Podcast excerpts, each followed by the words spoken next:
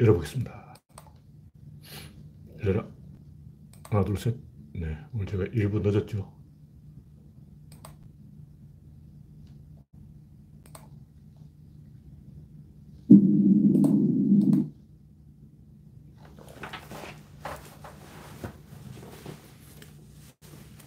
이상이 있으면 말씀해 주시기 바랍니다. 현재 일곱 시 삼십일 분 세 명 시청 중.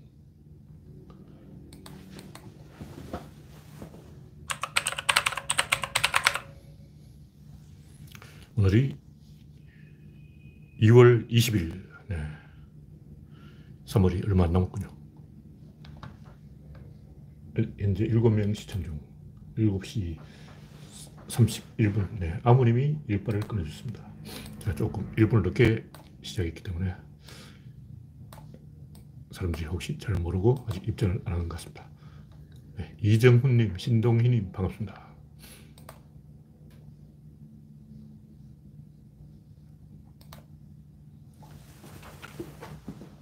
이혜성님 어서오세요. 이태원 호구사리님 반갑습니다. 현재 열아홉 명 시청 중. 네. 이십 명이 되면 방송을 시작하도록 하겠습니다. 오늘은 날씨가 완전히 풀렸죠. 거의 봄, 봄이 왔다 이렇게 해도 틀린 말이 아닌. 내일은 영, 영상 십육 도. 아, 오늘은 몇 도지? 오늘도 거의 이 십오 도까지 올라갔네요. 내일은 오늘보다 일 도 더 올라가겠습니다. 그리고 수요일, 화요일이 영하 사 도까지 떨어지고, 그 다음엔 전형적인 이월 말 날씨가 되겠습니다. 네. 장영수님, 윤세현님, 고윤재님 반갑습니다.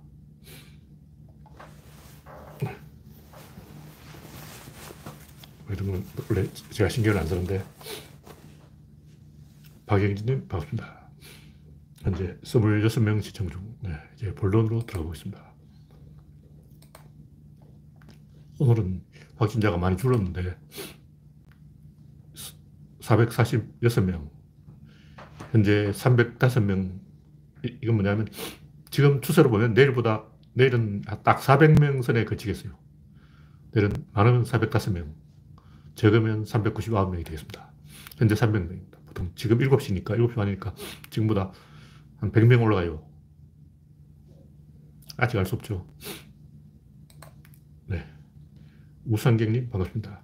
이 빨리빨리 확진자 수가 떨어져야 되는데 사 차 유행이 온다는 설도 있고, 저는 사 차 유행이 안 올 거라고 보고 있습니다. 왜냐하면 정부에서 적극적으로 대응을 하기 때문에. 우리가 한두 번 써온 것도 아니고 이제 일 년 정도 지났으면 대충 행동 요령을 알고 있죠. 마스크만 열심히 쓰면 돼요. 그리고 말을 많이 하거나 입으로 뭔가 뱉어내는 노래를 부르거나 어, 체력 단련, 입김을 많이 뿜는 그런 데만 안 가면 돼요. 그리고 그런데 자주 다니는 사람하고 마주치지만 하면 돼요. 피해 다녀야 돼요. 네. 첫 번째 곡기는 오늘 뉴스가 별로 없었기 때문에 네, 신통차는 이슈가 됐습니다. 정찬민 랜드는 뭐냐. 양반 아예 랜드를 만들었구만. 와, 대단한 사람이야. 정찬민 랜드. 대단한 사건이 아니고 아예 수천억을 해, 해본 것 같아요. 정찬민 랜드라고 치니까 안 나오네. 이십일 대 국회의원 정찬민이 뭐하는 아시야? 국민의힘. 아, 이건 뭐, 용인에서, 용인을 아예 쭈무른 그런 아저씨 같아요. 옛날부터 용인이 이거 말이 많았죠. 무슨 태도하는, 음, 경전철을 한다고. 하, 그, 그때부터 이 개념이 없었어. 용인은 왜 개념이 없냐? 뻔해요. 그 도시가 좀 이상해. 지도를 펼쳐놓고 보라고. 용인이 아니고 처인이야. 용인시는 좀 이상한 시야. 그러니까 사람은, 용인 사람들이 용인 안 살아요. 어디 사냐면 저 수원이나 성남에 사는 거예요. 근데 이제 수지, 수지라고 그러죠. 수지시를 분리해야 돼. 용인 내에서 수지를 떼내버려야 돼. 그러니까 수지에 사는데 왜 용인이냐고. 우리 진짜 용인은 지금 처인이에요, 처인. 그래서 용인이 용인에 가봤자 용인이 없어. 용인 에버랜드 가서 아무리 찾아봐도 용인이 없어. 그 용인이, 용인에 용인이 없다 보니까, 어, 처인시로 이름을 바꿔야 될 판이에요. 그래서 이, 뭐가 이상한 동네, 이상한 동네. 대박할 때 용인 사람들이 용인에 안 살고 다른 데로 출퇴근하고 하다 보니 용인에 관심이 없어. 자기 동네가 아니야. 직장은 수, 서울에 있거나 수원에 있거나 성남에 있거나 분당에 있거나 용인은 잠자는 곳이고 진짜 용인 시청은 저 처인에 가 있고 그러다 보니까 처인이 말아먹던 찜쪄먹던 용인 사람들이 신경을 안 쓰는 거예요. 그 처인에서 알아서 하겠지. 그러고 뭐, 뭐가 잘못됐어. 네. 이영수님 반갑습니다. 그래서 이 정창민은 아예 수천억 단위로 해먹은 것 같은데 보면 항상 내로남불 내로남불 그러는데 이게 뭐냐면 우리 쪽에서 뭐 일억 해먹은 거하고 저쪽에서 천억 해먹은 걸 같다는 거야. 이 말은 구더기 무서우니까 된장을 담그지 말자 이런 얘기라고. 진중권이 십 년 전부터 하고 있는 얘기가 나는 구더기가 무서워, 구더기가 무서워, 구더기가 무서워, 된장 안 먹을래. 이 얘기를 지금 십 년 동안 하고 있어요. 구더기가 무서워도 된장은 담아야 되고 수백억 해먹은 곽상도는 대연하고 천사백만 원 가지고 시비하잖아. 와, 곽상도 이 인간 진짜 수백억을 벌어쳐먹은 주제에 천사백만 원 가지고 시비를 해. 그 천사백만 원 자기가 먹은 것도 아니고 사업 비용이 그런 건데 그거는 다 나눠 먹는 거라고. 대통령 아들 천사백만 원 가지고 수백억을 깔고 앉아서 자기 그 궁둥이 밑에 깔고 앉아 있는 게 수백억인데 이 양반 재산 신고 한 개만 백억 되니까 실제로 더 되겠죠. 수백억이 되겠죠. 음, 참 대단한 아저씨야. 제가 하고 싶은 얘기는 우리가 처음부터 완벽할 수는 없고 완벽하지는 못하더라도 시도는 해봐야 되는 거 아니야 이거죠. 우리 쪽 사람들이 다 깨끗한 건 아니에요. 오십일 대 사십구라고. 처음에는 오십일 대 사십구가 별 차이 아니네. 뭐 오십일이나 사십구나 독인 개긴이네. 어, 오십 보 백 보네. 뭐 민주당이나 국힘당이나 그놈이 그놈이나 이러지만 이게 백 년 천년 지나가 봐. 백 대 빵으로 벌어져. 이걸 알아야 돼요. 지금 일 퍼센트 차이가 나중에는 백 퍼센트 차이라고. 이 링컨이 노예 해방할 때 링컨은 설마 그 흑인들이 투표권 가지고, 가지고 흑인 대통령 나기 생각을 못했어. 링컨은 거기까지 생각 안 했다고. 링컨 입장에서는 그 흑인 노예 상태에서 해방시켜주는 게 어디야. 그 정도면 성의를 보였지. 그 정도만 하자. 이렇게 생각한 거예요. 지금 기준으로 와 링컨 보수 꼴통이네 이러면 안 돼. 그때는 또 그때고 지금 지금이라고. 그러니까 링컨 첫 단추를 끼우면 두 번째, 세 번째, 네 번째 단추 흑인들 알아서 끼우는 거라고. 링컨은 첫 단추만 끼워주는 거야. 두 번째 단추는 흑인들 스스로 끼워야 돼. 오바마가 스스로 됐지 뭐. 링컨이 오바마를 대통령으로 만들었나? 아니잖아. 자꾸 떠먹여달라고 하지 말라고. 민주당이 할 수 있는 것은 첫 단추를 끼워주는 거예요. 두 번째, 세 번째는 국민들이 알아서 끼우는 거야. 근데 진중권 같은 사람들은 와, 민주당 백팔십 번째 단추가 삐뚤다. 그러고 막 개소리 하고 있네. 첫 번째 단추만 제대로 하면 돼. 첫 번째 단추 노, 김대중, 두 번째 단추 노무현, 세 번째 단추 문재인, 요새 단추 세 개만 딱 제대로 끼우면 그 다음부터는 진중권 네가 끼우라고. 지가 잘 끼우면 될 거 아니야. 왜 단추 갖고 시비냐고. 생각해보자고. 오십일 대 사십구예요. 근데 이게 점점, 점점 간격이 벌어지는 거예요. 그래서 링컨 대통령도 흑인 대통령 여기까지 참아 생각을 못했어요. 그래서 육십 년대까지만 해도 버스 뒷자리에 흑인 태워주는 게 어디야. 와, 흑인하고 백인하고 같은 버스에 타네. 어, 뒷자리에 낑겨 주는 게 어디냐. 근데 요만큼이라도 흑인을 그 뒷좌석이라도 발을 들여놓기 시작하면 그때부터 이제 거침없이 나가는 거예요. 만원 버스가 되면 어쩔 거냐고. 그 중간에 서 있는 사람 어떻게 해요? 앞에는 백인이 앉고 뒤에는 흑인이 앉으면 그럼 황균종은 중간에 앉아야 되더라. 점점 골치 아파지는 거, 아, 모르겠다, 다 앉아. 이러고 나중에는 결국 어, 흑인들이 앞에도 앉고 뒤에도 앉고 이렇게 되는 거예요. 어떻게든 한 명을 흑인을 태우는 게 중요해요. 그러니까 백인 학교에 흑인 학생을 딱 한 명이라도 받아주는 게 중요해요. 그 다음부터는 일사천리라고. 그래서 진중권 이야기는 백 퍼센트 퍼펙트하게 완벽하게 이 제대로 된 게 아니다 이런 얘기인데 원래 첫 단추는 그렇게 끼우는 거예요. 일 퍼센트가 무서운 거라고. 뒤에 계속 예산이 들어와. 알박기 일 퍼센트 얼마나 무서운데. 예산 알박기 무서워. 그래서 처음 사업을 시작할 때 예산의 일 퍼센트만 반영해놓고 그 뒤로 계속 사업비를 늘리는 거예요. 세상 일은 다 그렇게 돌아간다고. 그래서 이 민주당과 국힘당의 차이는 오십일 대 사십구에 딱 일 퍼센트 차이지만 이게 갈수록 벌어집니다. 나중에 백 대 빵이 돼버려요. 그래서 완전히 다른 세계가 되는 거예요. 실제로 옛날에 보면 뭐 친일파나 독립군들이나 보면 아, 다 비슷해. 그놈이 그놈이고 막 독립군도 도둑질하는 놈 있고 사기치는 독립군도 있고 친일파도 착한 친일파도 있고 근데 점점 점점 관계가 벌어지는 거예요. 그래서 지금은 완전히 친일파들은 윤서인이 돼버린 거예요. 옛날부터 친일파가 다 윤서인은 아니었다고. 착한 친일파도 있었어. 그 나쁜 독립군도 있었다고. 근데 하다 보면 점점점 독립군은 독립군이 되고 친일파는 점점점 어, 양의 탈을 벗고 늑대의 본색을 드러내는 거예요. 점점 발톱을 보이기 시작한다고. 처음부터 친일파가 막 발톱 세우는 건 아니라고. 이등방부도 처음에는 굉장히 막 착한 척 했다고.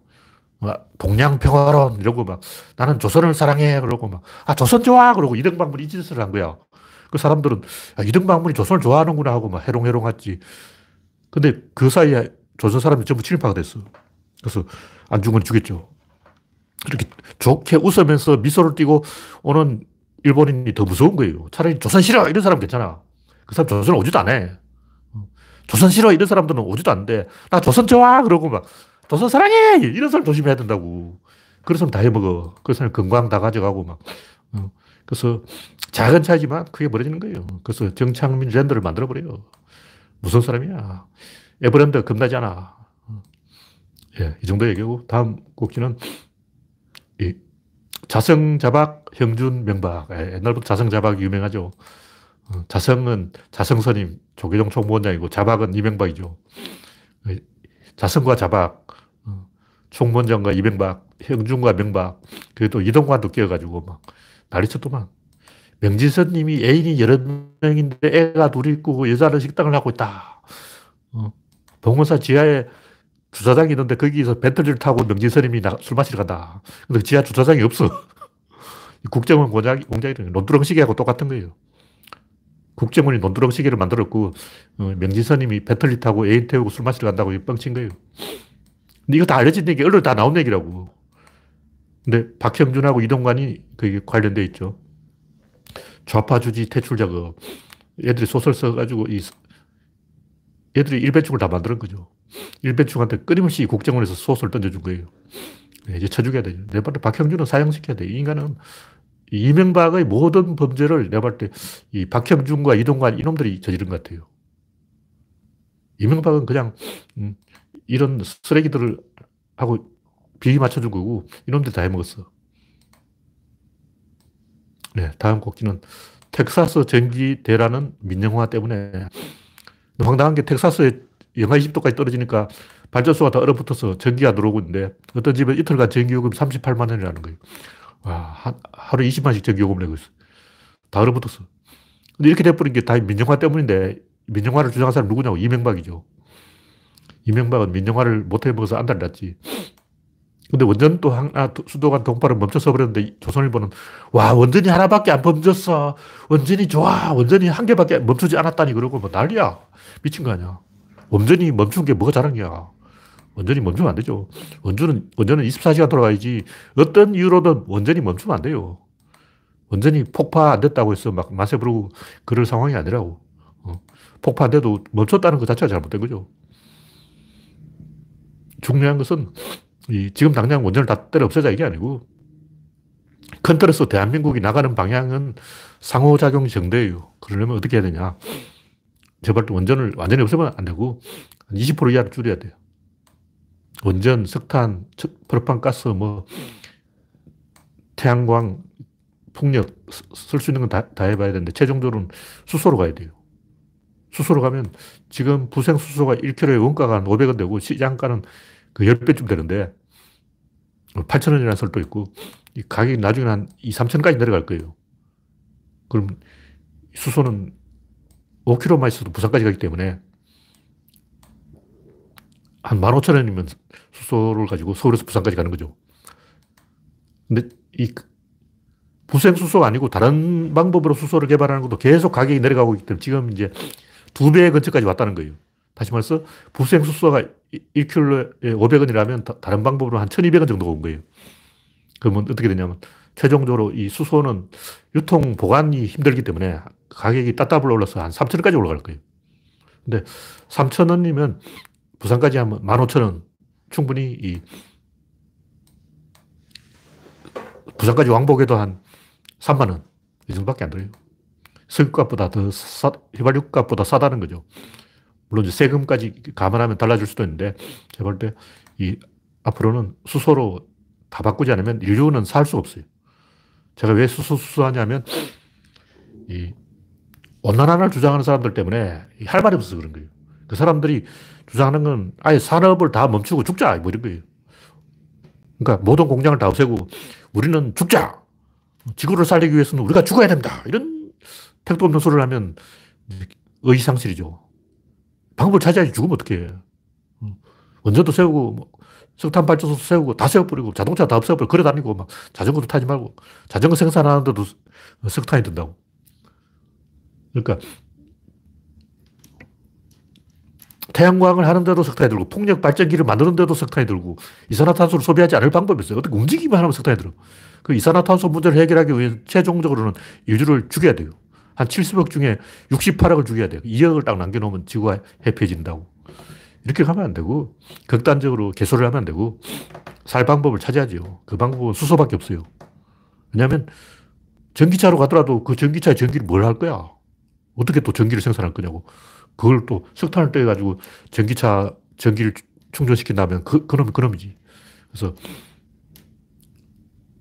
수소를 생산하는 방법이 여러 가지가 있기 때문에 수소로 가지 않으면 인류는 희망이 없다. 그런 얘기죠. 그래서 큰 그림을 그리자. 이런 거지. 지금 당장 보면 전기차가 대세다. 그런데 전기차 이후도 생각을 해봐야 돼. 전기, 네. 수소가 지금 당장 이제 기술이 안 되기 때문에 어려운데 점점 기술이 발전하고 있으니까 그게 희망을 그려야죠. 예, 토카막 이거 뭐 한다 그러는데 백년 하청이 삼십년 후에 될까, 될까 말까요. 물론 삼십년 후에는 토카막이 되겠지만 지금은 너무 먼 얘기고 당장 할 수 있는 건 수소밖에 없다. 예, 다음 꼭지는 시험에 든 미국과 바이든. 무슨 얘기냐면 일본이 그 램지 교수인지 뭐 이상한 아저씨 어, 백만 불 주고 박사 땄다 그러는데 하버드도 돈 받고 박사 판다는 걸 이제 알았어요. 야, 하버드도 돈 받고 박사 팔아보는 대학이네. 그걸 몰랐네. 하버드 박사라 그러면 다 알아주니까 이제 하버드 이름 내세워가지고 위안부는 매춘부였다. 과학자들은 진실을 말할 수가 있는데 설사 그렇다 하더라도 그렇게 말을 했다는 건 또 다른 얘기예요. 그것은 일단 흑인들은 아이큐가 낮다 이런 말하고 똑같은 거예요. 그러면 과학계에서 매장돼요. 근데 전 세계 평균 흑인의 아이큐하고 전 세계 평균 백인의 아이큐하고 딱 비교해보자고. 근데 그냥 어떤 과학자가 흑인들의 아이큐가 낮던데 이런 말하면 사형이야. 진실이라고 함부로 말하는 게 아니야. 왜냐, 흑인은 기분 나쁘잖아. 그러니까 진실이건 아니건 간에 흑인을 기분 나쁘게 할 권리는 없는 거예요. 그래서 이런 것은 지성인들은 내가 어떤 말을 하면 상대방이 심리적으로 어떤 타격을 받는가 이걸 생각을 해야 돼요. 그, 일단 나는 키 작은 사람이 싫던데 이런 말 하면 안 된다고. 방송에 나와서 뭐 키 작은 사람이 룰을 줬다 이런 말을 하면 자기가 싫다 해도 그 말 하면 안 돼. 싫으면 싫은 건지 그걸 말을 한다는 건 다른 얘기예요. 그 폭력이야. 왜 폭력이냐고. 주먹으로 때려야만 폭력이 아니고 상대방이 어떻게 대응할 수 없으면 그게 폭력이에요. 일배충을 때려도 돼. 일배충을 때리면 폭력이 아니에요. 왜냐. 일배충을 때리면 자기도 맞때리거든. 권투야, 시합이라고. 스포츠지. 일배충하고는 이 스포츠고, 일배충 때리는 거는 지들도 우리를 때리기 때문에 스포츠고, 키 작은 사람을 너 키 작잖아. 이래버리면 그 구석 어쩌라고. 다리 수술을 해가지고 다리를 늘릴까? 방법이 없는 거예요. 상대방을 막다른 골목에 몰아가지고 방법이 없는데 그걸 공격하면 그게 폭력이에요.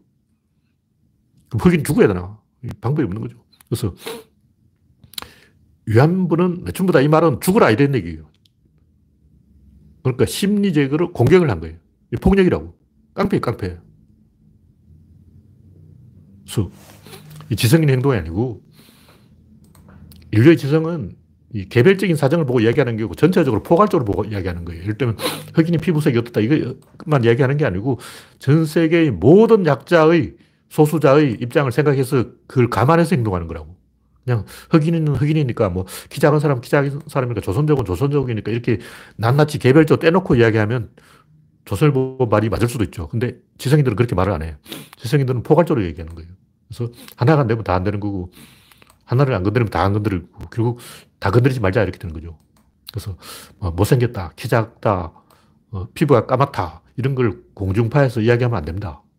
그건 마찬가지로 이 위안부 문제는 그냥 그 위안부에 가담한 여성, 이 개인의 문제가 아니고 이 차 대전 전쟁의 문제인 거예요. 누가 전쟁을 했냐? 일본이 했지. 전쟁이 옳으냐?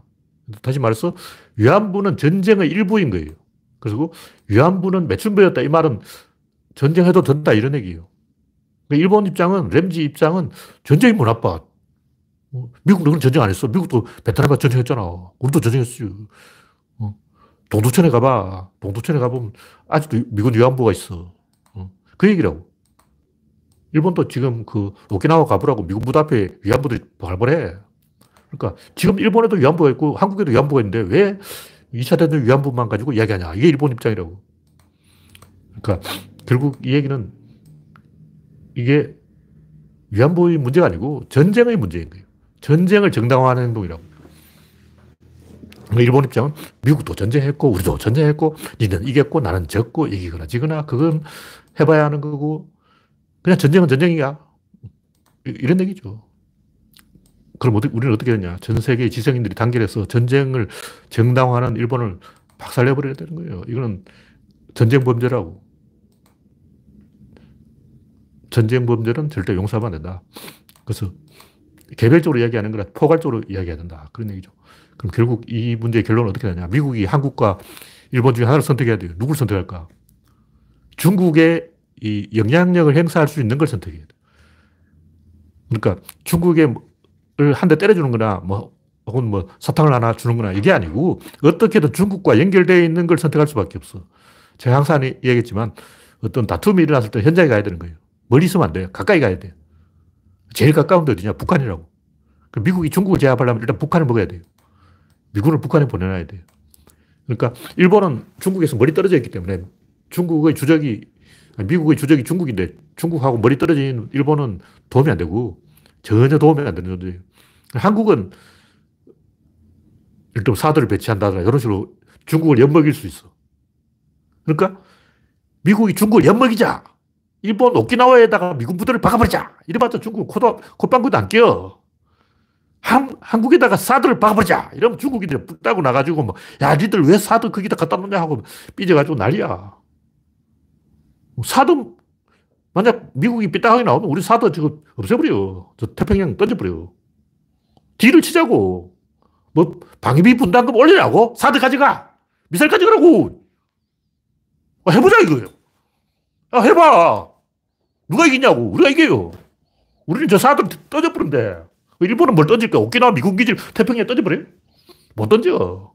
서가가 막 용기를 해서 미국이 말을 안 들으면 씨발 미국이 한국 편에 써서 위안부 문제에서 미국이 한국 편을 쓰면 우리는 오키나와 미군 철수! 못한다고. 근데 우리는 할 수 있어. 우리는 전자권 반환. 카드가 많아. 일단 전자권 반환. 사드 철수. 카드 존나 많아. 미군기 철수. 그 외에도 열 개, 스무 개 있어. 우리는 카드가 삼백 개야. 어? 일본은 화투 석 장 들고 치는데 우리는 사, 화투 삼백 장을 들고 친다고. 바보 아냐. 아, 통방이 그렇게 안, 안 돌아가냐고. 계산 따기만 주판 튀겨보라고. 누가 더 많은 카드를 갖고 있냐고. 어? 일단 사드부터 이야기해보자고. 어? 미국이 삐딱하게 나오면 사드는 그냥 저 대마도에 던져버려. 대마도로 가져가. 필요 없어. 그래서 한국은, 미국은 한국에 짜증을 매게 돼 있어요. 방위비 분담금, 뭐, 이거 큰 소리 칠 거 없어요. 사드 던져버리면 돼. 우리는 항상 써먹는 이제 정가의 보도, 전자권 반환, 주한미군 철수, 그 외에도 개성공단, 뭐, 존나 많아요. 할 거 진짜 많아. 그래서 아무것도 모르고 까부는 거야. 참네. 택도 없는 애들이죠. 그래서 미국은 한국 편을 들게 되어 있습니다. 그럼 박근혜는 왜 오바마한테 끌렸냐. 그 덩신이라서 그런 거예요. 박근혜 이런 거 아냐. 모르지. 박근혜는 아무것도 모르는 애기 때문에 이 위안부 합의를 해주면 일본이 막 좋아하고 감동하고 막 미국이 와 박근혜 뛰어나네 하고 칭찬할 줄 알고 그렇게 한 거예요. 근데 일본은 위안부 합의 도장 찍자마자 태도를 백팔십 도로 바꿔서 박근혜를 엿먹였죠. 박근혜가 잘린 이유 중에 하나가 위안부 합의를 잘못해서 그런 거예요.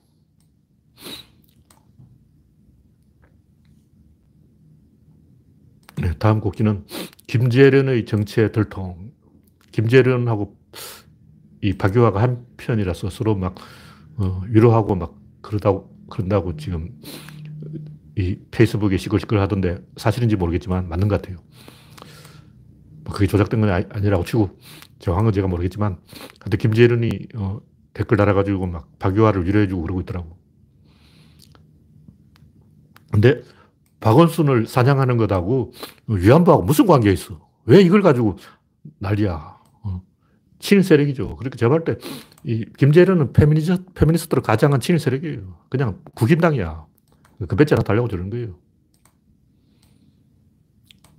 김재련도 여성이고 박유아도 여성인데 생각이 있는 여성이라면 이, 이런 사람들 두둔하면 안 돼요. 극우 페미는 여성에게 해가 되는 거지 어, 절대 도움이 안 됩니다.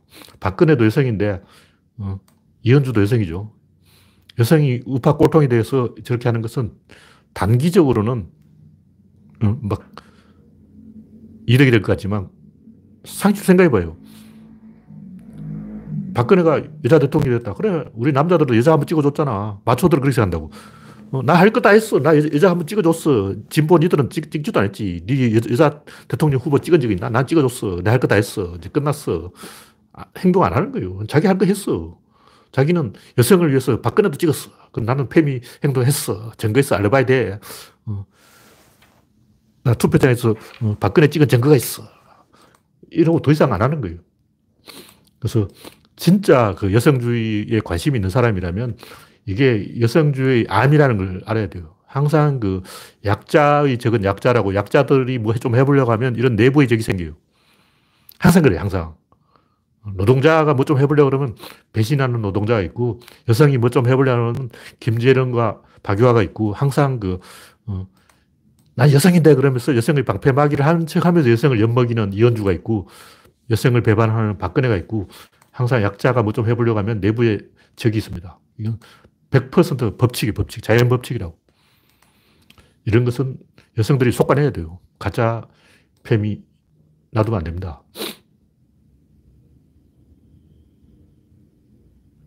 네, 다음 곡지는 참 나쁜 에스비에스. 에스비에스가 제가 정확하게 뉴스를 안 봤는데 이 의사, 간호사들이 백신이 무서워서 어, 안 맞겠다는 거예요. 그래서 유승민이는 돌아가지고 문재인 너부터 맞아봐 그러고. 와, 참. 근데 실제로는 의료인들이 구십삼 퍼센트가 구십사 퍼센트가 구십삼 점 팔 퍼센트니까 구십사 퍼센트죠. 구십사 퍼센트가 백신을 맞겠다 그러는데 유승민이는 마치 의료인 대부분이 백신을 무서워하는 것처럼 개수자라고 했죠. 나 그건 이해가 안 돼. 아니 무사가 어, 나는 피가 무서워요. 그리고 칼을 못 휘두르겠어요. 그러고 어. 요리사가 아, 나는 생선이 무서워요. 비늘을 못 벗기겠어요. 그러고 소방관이 나 불이 무서워요. 그러고 전기기사가 나 감전될까 봐 겁나. 그러고 어, 코끼리는 내 코가 석자야. 그러고 과학자는 하느님이 창조했다 그러고. 이거는 배반이에요. 배반. 아, 의료인이 의사와 간호사, 치과의사, 요새사 직업이 의료인이에요. 한의사는 가짜고. 의료인들이 이 백신을 무서워한다는 것은 의료인 자격이 없다는 거예요. 어, 과학자가 창조론을 믿는다면 과학자가 아니야. 과학하고 창조론은 공존할 수 없어요. 과학자가 아니고 종교인이지 그거는. 과학자를 할 것이냐, 종교인을 할 것이냐, 의료인을 할 것이냐, 일반인을 할 것이냐. 의료인을 하면 백신을 무서워하지 않아야 되고 그것은 어, 의료인 될 때부터 그 히포크라테스의 선서라고 맹세를 한 거야. 나 의료인이 되겠어 하는 순간 어, 솔직하게 이게 요리사가 되려면 생선 대가리 팍 잘라야 돼요. 그럼 겁나잖아. 그래, 그 고비를 넘어야 된다고. 생선 대가리 잘라니까 무서워. 그러면 요리사 하지 말아야지. 요리사를 하면서 생선 대가리 자르니까 무서워. 그러고 간호를 하는데 주사기 팍 찔러보면 무서워. 그러고 난 무서워서 팔뚝에 주사기를 못 찌르겠어. 이러면 간호사를 못 하는 거죠. 사실 좀 생각을 보라고. 의료인이 백신을 무서워한다는 것은 난 의료인 자격이 없다는 거예요. 에스비에스는 방송 자격이 없어. 나쁜 사람들이에요. 네, 이 정도만 이야기하고 다음 곡지는 안철수의 무식한 퀴어 발언. 네, 안철수 이 양반은 엄청 무식한 사람인데 이 교양이 없는 거예요. 교양이 없는 거예요. 뭐 퀴어 축제 가지고 뭐 광화문으로 사지 마라 그러고 막 퀴어 축제를 반대할 권리도 있다 그러고 그 권리 없습니다. 몰라서 그런데 자유를 반대할 자유 이런 거 없어요. 어. 우리 만약 판사라고 생각해봐. 굉장히 헷갈리잖아. 자유, 헌법에 자유가 보장되어 있는데 자유를 반대하는 자유도 자유가 아닐까. 어. 자유계약제도가 헌법에 보장되어 있는데 그럼 노, 노예계약도 자유계약이니까 인정돼야 되나. 어. 아이돌 그 소속사하고 계약할 때는 다 노예계약을 했다고. 다 계약서 했잖아. 그러고 갑자기 나 안 해. 그러고 막 땡깡 부린다고. 뒹그러 부려. 그런 게 어딨어. 계약, 계약서에 도장 찍었는데. 여러분이 판사라면 그걸 판결을 해야 돼요. 굉장히 골치 아픈 거라고, 이걸. 그러나 걱정할 필요가 없어요. 지성인들이 이거 다 고민해놨어. 삼백 년 전부터 야 이거 골 때리네 하고 막 지식인, 철학자, 천재, 박사, 도사들이 다 이걸 고민한 거야. 전 세계 천재, 박사, 도사, 지식인, 철학자가 한두 명이냐고. 수천, 수만 명이 있어요. 그 사람들이 머리를 싸매고 으아 이거 골치 아파 하고 막. 어. 저도 이 머리가 하얗게 될 때까지 생각을 한 거야. 왜 머리가 하얗게 됐냐고. 밤새도록 그 생각해서 그렇게 된 거야. 머리에서 막 어, 라면 끓일 정도 열이 막 나요. 그래서 생각을 해보니까 답이 나온 거예요. 하지 말아야 될 건 하지 말아야 됩니다. 자유를 억압할 자유는 자유가 아니다. 그리고 이걸 헷갈리는 게 정치적 맞대응을 해야 됩니다. 저쪽에서 주먹으로 나오면 우리도 주먹으로 돼야 되고 저쪽에서 칼들로 나오면 우리도 칼, 칼 들어야 돼요. 근데 이 좌파들이 하는 데모, 시위, 혁명 이런 건 다 정당화돼요. 폭력혁명도 정당화돼요. 폭력혁명이니까, 폭력이니까 하지 마라. 이렇게 개소리야. 그럼 전쟁을 왜 하는데? 적군이 막 쳐들어오는데, 어, 총, 적, 적군을 죽이는 것은 살인이니까 전쟁하지 마. 집총 거부. 수, 여호와의 정인이냐? 정당방위예요, 이거는. 적이 총을 들었을 때는 우리도 총을 들어야 돼요. 이건 정당방위라고. 그래서 혁명, 폭력혁명도 정당한 거예요. 폭력혁명은 나빠. 이건 조선일보가 하는 얘기야. 폭력혁명이 왜 나빠? 일단 팔레스타인 같으면 폭력적으로라도 이스라엘에 맞설 수밖에 없어요. 그건 정당화되는 거예요. 근데 좌파들이 하는 건 왜 다 정당화되고 우파들이 뭐 좀 해보려면 왜 다 이게 하지 마라 그러냐? 왜 우파들은 안 되냐? 좌파들은 새로운 걸 해요. 우파들은 이미 결론이 난 걸 한다고. 전쟁을 하지 말자. 이건 이 차 대전 때 이미 결론 난 거야. 이미 지식인, 천재, 박사, 도사 다 모여가지고 이건 아니야 하고 답을 정했는데 또 어, 재탕하고 그러면 안 되죠. 근데 결론이 뭐냐? 옳은 것이 무엇이냐? 무엇이 옳으냐? 우리가 막연하게 좋은 것이 옳은 것이야. 근데 제가 얘기했지만 오십일 대 사십구입니다. 옳은 것이 좋을 확률은 오십일 퍼센트고 나쁜 것도 좋아요. 컨닝 성적 올라가잖아. 끝까지 안 좋을 뿐이지 중간까지 좋다고. 컨닝 한 번 하고 안 들키면 돼. 수박서리, 참외서리 어릴 때 저도 많이 했는데 재밌어. 좋아, 좋아. 근데 왜 그걸 하지 마라 그러냐. 끝까지 가면 나빠지는 거예요. 그 길로 계속 가면 안 돼. 다시 말해서 올바른 길은 계속 가면 돼. 근데 나쁜 길은 가다가 다시 와야 돼요. 수박서리 한 번 하고 다시 집에 와야지. 계속 야, 난 서리의 달인이야 하고 막 계속 서리 하다가는 교도소에 가는 거죠. 그래서 옳다는 게 뭐냐면 천칭저울에 올리는 게 옳은 거예요. 저울에 올리는 게 대저울도 마찬가지인데 저울에 올리는 게 옳은 거고 저울에 올리지 못하는 게 이 그런 거예요. 제사상에도 못 올려. 그래서 옛날 장사꾼들이 장사를 하는데 물건을 파는 사람들이 썩은 과일, 썩은 사과, 썩은 걸 자꾸 천정적으로 올리는 거예요. 그래서 사는 사람이 딱 보고 썩은 걸 올리면 다 내려버려요. 그래서 올리는 것은 옳은 것이고 올릴 수 없는 것이, 저울에 올릴 수 없는 것이 그런 것이다. 그, 그 말은 옳은 길은 가던 길을 계속 갈 수가 있고 그런 길은 가다가 다시 되돌아와야 돼요. 원점으로 계속 와야 된다고. 그래서 그건 옳지 않은 거예요. 다시 말해서 이것이 옳다 저것이 옳다 할 때 옳다는 것은 막 행복이 넘치고 깨가 쏟아지고 막 사람과 존중이 넘치고 평등, 평화, 정의가 막 넘치고 그런 게 아니고 옳은 길이 더 힘들 수도 있어요. 우리 때가 좋았지. 요즘 군대 폭력이 없어졌다는 거야. 여러분들이 심심하면 그 옛날 유튜브에 동작 그만 그거 안 보라고. 유머 일 번지 동작 그만. 그때 김한국이하고 막 곰팽이하고 어, 매기병장하고 개판 치는 거예요. 대가리 박아 그러고. 대가리 박아도 길어. 심어 그런다고. 심어. 심어 하면 대가리를 심어야 돼. 어, 그때는 그거 재밌다고 막 길거리 웃었잖아. 요즘 군대는 그게 없어졌다는 거예요. 제가 군대를 안 가봐서 두 번 안 가봐서 모르겠지만 제가 군대 다닐 때는 있었어요. 폭력이 있었어. 근데 그때는 야, 이등병들 빠져가지고 말 안 듣는 걸 보면 야, 폭력이 좀 있어야 되겠구나. 없으면 이게 안 돌아가요. 왜냐하면 어, 부대 인간이 많은데 소대장 한 명이 이 소대원 수십 명을 통제를 못해. 그래서 병장이 상병을 때리고 상병이 일병을 때리고 일병이 이병을 때려야 이게 돌아가지. 놔두면 다 개판쳐가지고 군대가 안 돌아간다고. 그래서 그 당시에는 야, 이 폭력이 좀 있어야 되겠구나 이렇게 생각했다고. 저도 어릴 때 선생님한테 많이 맞았지만 제, 저도 어릴 때는 이 폭력이 없어야 된다는 생각을 못했어요. 왜냐하면 내, 나도 동생을 좀 때렸어. 나도 동생을 막 때리고 있는데 어, 폭력을 없애야 돼. 그러고 어, 그거 좀 이상하잖아. 동선이 나한테 막 어, 미투하고 폭로하고 막 그때 김동대를 나 때렸어 그러고 골치 아픈 거라고. 어. 그래서 어릴 때는 나도 동생을 막 때렸기 때문에 원래 선생님이 애들 좀 때려야 되는구나. 왜냐하면 시골 애들 보면 말 안 들어. 어. 화장실 뒤에 가봐 담배 피운다고 줄줄 서 있어. 어.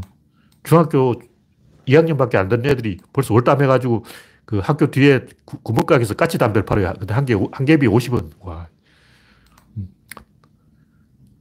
그러니까 개판이라고. 그래서 그 뭐야 어, 체육 선생이 엄청나게 긴 몽둥이, 몽둥이 굵기 이만했어요. 내 키만한 몽둥이 들고 막 어, 화장실 뒤에 가면 벌써 꿀뚝대가지고 연기가 무럭무럭 났어. 몽둥이 막 휘두르고 막 애들 도망가고 난리 났어. 그래서 그, 그때는 야 저런 애들 화장실 뒤에 삼십 명이 모여서 담배 피우고 있어. 그리고 완전 꿀뚝이 꿀뚝. 저런 애들 몽둥이 아니고 답이 없다. 특히 그 중학교 옆에 상고가 있었는데 상고 애들 와 상고 애들 중학교 화장실까지 와서 담배 피운다고. 왜냐면 상고 화장실은 선생님 지키거든. 그러니까 상고 애들이 중학교 화장실에 와서 담배 피는 거야. 저 새끼들은 좀 맞아야 된다 이렇게 생각했어요. 근데 요즘 이 학생들은 그렇게 펼 수가 없죠. 학부모들이 이제 난리쳐가지고 안 돼요. 그래서 결론은 뭐냐면 세상이 바뀌었다는 거예요. 뭐냐면 개인의 권력이 커졌어. 옛날에는 한 명이, 선생님 한 명이 학생 육십 명을 다스리다 보면 몽둥이를 패야지. 안 그러면 교실이 시끄러워서 이 수업이 진행이 안 돼요. 수업 못 해.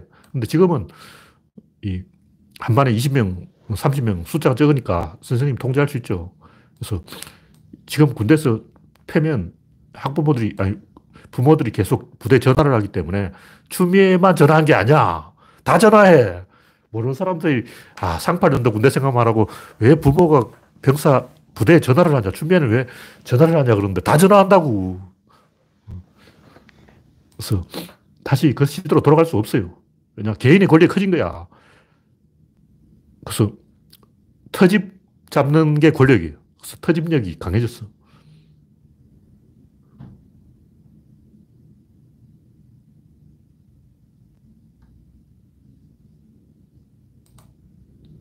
이상한 사람이 나타났군요.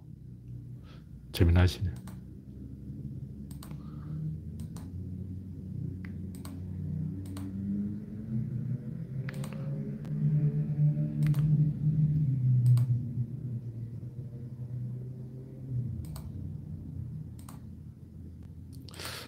예, 지금 방해하는 사람이 있어서 제가 그를 지워버렸습니다.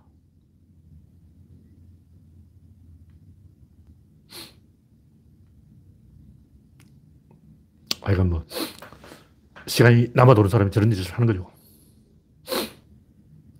그래서 결론은 안철수같이 이과라서 그런지 모르겠지만 무식한 사람은 전 세계의 지식인과 천재와 박사와 도사와 엘리트들이 다 이걸 합의해놨어요. 결론을 다 내려놨어. 그걸 안철수는 교양이 없기 때문에 모르는 거예요. 아니면 모르는 척하는 거지. 표 한 표 더 들려고 비겁한 거죠. 그래서 좌파가 하는 것은 표현의 자유고 우파가 하는 것은 범죄예요. 왜 그러냐. 좌파는 새로운 것을 들고 나와요. 예를 들면 인터넷이 새로 생겼다면 그때 마음대로 해도 돼. 그때 이제 김어준이 막 졸라시바하고 막 하는 거예요. 공중파에서 그 졸라시바하면 안 되지.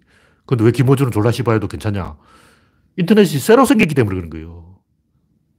티비하고 라디오는 옛날부터 있었다고. 옛날부터 있던 티비와 라디오에서 졸라 씹어하면 그 방송국이 돌아갈 수가 없죠. 그래 인터넷에서 새로 생긴 거야. 새로 생긴 것은 해도 된다고. 근데 조금 있으면 또 제재가 들어와요. 그럼 또, 또 다시 새로운 걸 만들어내야 돼. 끊임없이 새로운 걸 만들고 새로운 거 써서 졸라 씹어를 해야지. 어, 김어준이 만약 케이비에스에 나와서 졸라 씹어 이러면 잘리죠. 당연히 잘려.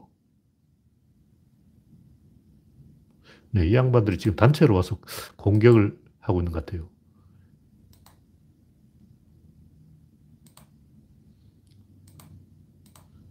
희한하시네. 이 구조론 생방송이 별로 유명해지지도 않았는데 벌써 막 어, 나는 공산주의다 복창 실시 뭐야 이거 참네. 지우기 바빠 지우기 바빠.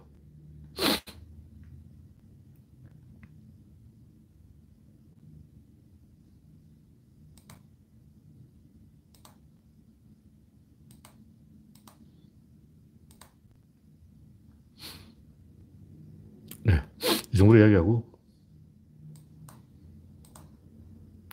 다음 곡지는 우주의 건축. 이게 이제 오늘 구조론 좀 어려운 이야기를 조금 더 해보겠습니다. 구조론 딱 한 개만 하면 돼요. 그게 뭐냐면 방향수입니다. 방향이 뭐냐? 방향만 하면 돼. 방향이 뭐냐면 어떤 A가 변했을 때 그에 나란히 같이 변하는 B의 변화가 있어요. A가 변하면 B가 변한다. 근데 A가 변하고 B가 변하면 그 A와 B가 공유하는 C가 있는데 그 C의 변화가 방향성입니다. 그걸 알면 돼요. 그만 알면 끝났어. 그 하나 알면 우주의 모든 문제 다 풀리는 거야. A가 있고 A가 변해요. 또 B, B가 있고 B가 변해요. A가 따라가면 B가 따라가는 거예요. 지구가 태양을 돌면 달이 또 지구를 도는데 따라간다는 거죠. 지구 가는 걸 달이 따라가는 거예요. 근데 문제는 그 사이에 C가 있는데 그 C도 변한다는 거죠. 그 C의 변화가 뭐냐? 예를 들면 그 사람에 비하면 정신이 변하면 물질도 변한다. 인간의 정신이 발전하면 물질도 바, 발전하는 거예요. 근데 정신과 물질이 공유하는 게 뭘까? 그게 문, 문명이죠, 문명. 그 문명이 변하는 게 뭐냐? 그 C의 변화예요. 다시 말해서 우파가 보기에 좌파 저 새끼들 뭐하는지 모르겠다. 좌파가 보기에는 우파 저 새끼들 뭐하는지 모르겠다. 왔다 갔다 하는 거예요. 보니까 정신없이 돌아다녀. 근데 진보와 보수 사이에 뭐가 있냐? 문명이 있어요. 그 문명의 변화는 일방향적이기 때문에 이건 백 퍼센트 확실하게 정답이 나오는 거예요. 그러니까 인간의 마음도 변하고 물질도 변하는데 마음의 변화와 물질의 변화가 공유하는 문명의 변화는 항상 한 방향으로만 가게 돼 있어요. 그게 뭐냐면 하드웨어가 있고 소프트웨어가 있는데 하드웨어가 변하면 소프트웨어도 변하고 소프트웨어가 변하면 하드웨어도 변하고 이렇게 계속 같이 변하는데 그 사이에 컴퓨터의 변화는 백 퍼센트 확실한 C의 변화다. 이런 거죠. 그래서 이게 왜 중요하냐면 우리는 이 진보는 보수를 쳐 없애려고 그러고 보수는 진보를 쳐 없애려고 그러는데 이거는 답이 아니라는 거죠. 없애는 게 목적이 아니고 정답이 뭐냐? 저절로 굴러가게 하는 것. 어느 정도 이 탄력을 받으면 우리가 막 진보해야 된다고 떠들지 않아도 저절로 돌아가게 되는 거예요. 저절로 돌아갈 수 있는 단계까지 가는 게 우리가 할 일이라는 거예요. 그래서 뭐 도덕이다, 윤리다, 정의다, 평화다, 평등이다 별 얘기가 나오지만 처음에는 이제 어떤 게임을 처음 시작할 때는 반칙한 놈이 이겨요. 예를 들면 축구라는 스포츠가 맨 처음 시작했을 때는 원래 지금 축구를 발로 하지만 옛날에 주먹으로 했어요. 축구가 거의 권투였다고. 그 당시 축구는 어떻겠냐면 이 축구를 풋볼이라고 옛날에 샤크라 그랬는데 이게 축제란다, 축제. 모여서 노는 게 샤크야. 그러니까 토끼 가죽을 자기 마을로 가져, 가져가면 이기는 거예요. 그럼 어떻게 가져가냐? 지하 터널로 가져가면 돼요.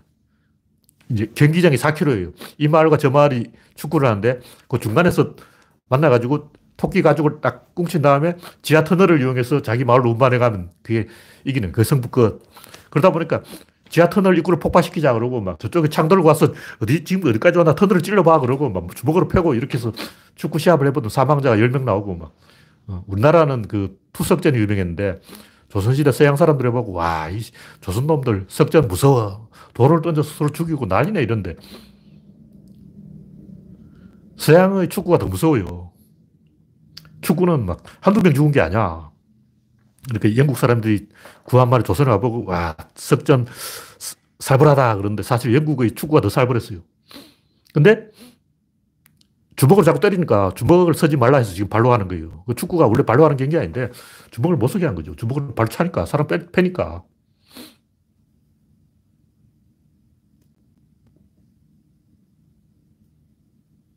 네, 이상한 사람이 단체로 와가지고 난리를 부리는. 어차피 이게 다 지울 건데.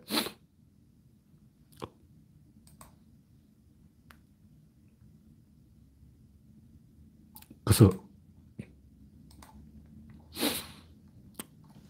지금은 룰이 정해져 있어서 이제 저절로 시스템에 의해서 피파에 의해서 축구가 저절로 굴러간다는 거죠. 그러면 축구의 방향성은 뭔가? 흥행이 결정하는 거예요. 예를 들면 축구에 가면 그 옵사이드 같은 게 있는데 옵사이드가 왜 있냐고. 옵사이드가 없, 없으면 흥행이 안 된다는 거죠. 그러니까 무엇이 올바른 축구인가? 정의의 축구는 무엇인가? 왜 축구를 발로 찾냐? 주먹으로 찾아. 음. 왜 축구를 핸드볼은 반칙인가? 왜 축구의 심판이냐? 정답이 뭘까요? 무엇이 옳으냐? 저절로 돌아가는 시스템이 만들어지면 그게 정답인 거예요. 저절로 돌아가는 시스템은 어떻게 만들어지냐? 흥행에 의해서 만들어진다. 흥행은 누가 정하냐? 팬들이 정하는 거죠. 그래서 더 많은 팬이 오고 더 많이 흥행이 되면 그것이 축구의 진리라는 거죠. 그것이 바로 시의 변화다. 시의 변화를 찾아내는 게 구조론을 이해하는 거예요. 이걸 알면 이제 아 끝났어. 이제 구조를 다 알았어.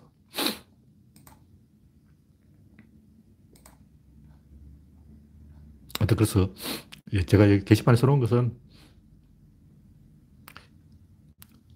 여러 번 이야기한 거, 우리는 이 시간적 인과관계로 대수학적 사고로 세상을 이해하는데 원인과 결과 가지고 이 인과윤리 하나 가지고 지구 인류 문명이 버티고 있는 거예요. 근데 그 기하학은 순서가 없어요. 원인과 결과가 없어. 일위성의 원리, 어떤 하나를 바꾸면 둘이 동시에 변해요. 그래서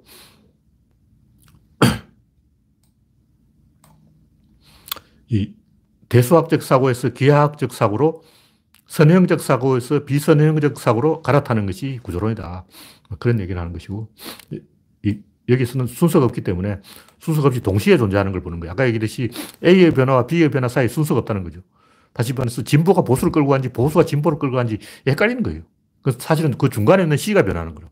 요거와 요거 사이의 변화가 방향성이다. 그걸 보면 이제 모든 문제가 다 풀리는 거예요. 그게 뭐냐? 그게 자궁이다. 두 형제가 있으면 그 형제의 의미가 있는 거예요. 그 자궁을 보는 습관을 들여야 된다. 무슨 얘기냐면 우리가 어떤 걸 본다면 어떤 이런 대상을 보는 거예요. 눈이 이 대상을 본다고. 근데 대나무가 있다면 마디가 있고 마디 사이에 칸이 있는데 칸을 봐야 돼요. 그래서 초가 삼 칸이라고 하면 기둥이 몇 개냐? 정면에 보면 네 개가 있어요. 네 개가 삼 칸이야. 어디를 봐야 되냐? 요걸 보면 안 되고, 우린 요걸 봐. 요걸 보지 말고, 요, 요걸 보라는 거예요. 요게 구조론이라는 거죠. 요걸 보는 사람은 원자론이고, 요걸, 보, 사이를 보는 사람이 구간인데, 요거는 세 칸이에요. 이게 몇 개지? 그러면, 어, 여러분, 이게 몇 개냐고. 보통 사람이 이게 네 개라고 그런다. 그럼 구조론자는, 아, 세 개다 그래야 돼요. 이게 세 개일까? 아니에요. 요 사이도 한 개 더 있어. 네 개야. 요거 여기서 보고, 어, 네 개네? 할 수 있어야 돼요. 여기 한 칸, 두 칸, 세 칸, 네 칸. 요 사이 자체가 한 칸이라는 거죠. 이걸 동그랗게 이렇게 보면 돼요. 그럼, 아, 몇 칸이구나. 그래서 세상을 요, 마디로 보지 말고 마디와 마디 사이, 사이로 봐야 된다. 그게 A의 변화, B의 변화, 요 사이, C의 변화. 그걸 보면 세상의 자궁이다. 그걸 보는 훈련을 하는 게 구조론이다. 네, 오늘은 여기까지 하겠습니다. 좌파, 김치논, 척살, 페미니스트, 문재인에 대해서 어떻게 생각해요? 네, 정신병자들은 다 잘라버리겠습니다. 네, 현재 팔십육 명 시청 중 참여해주신 팔십육 명 여러분 수고하셨습니다. 감사합니다.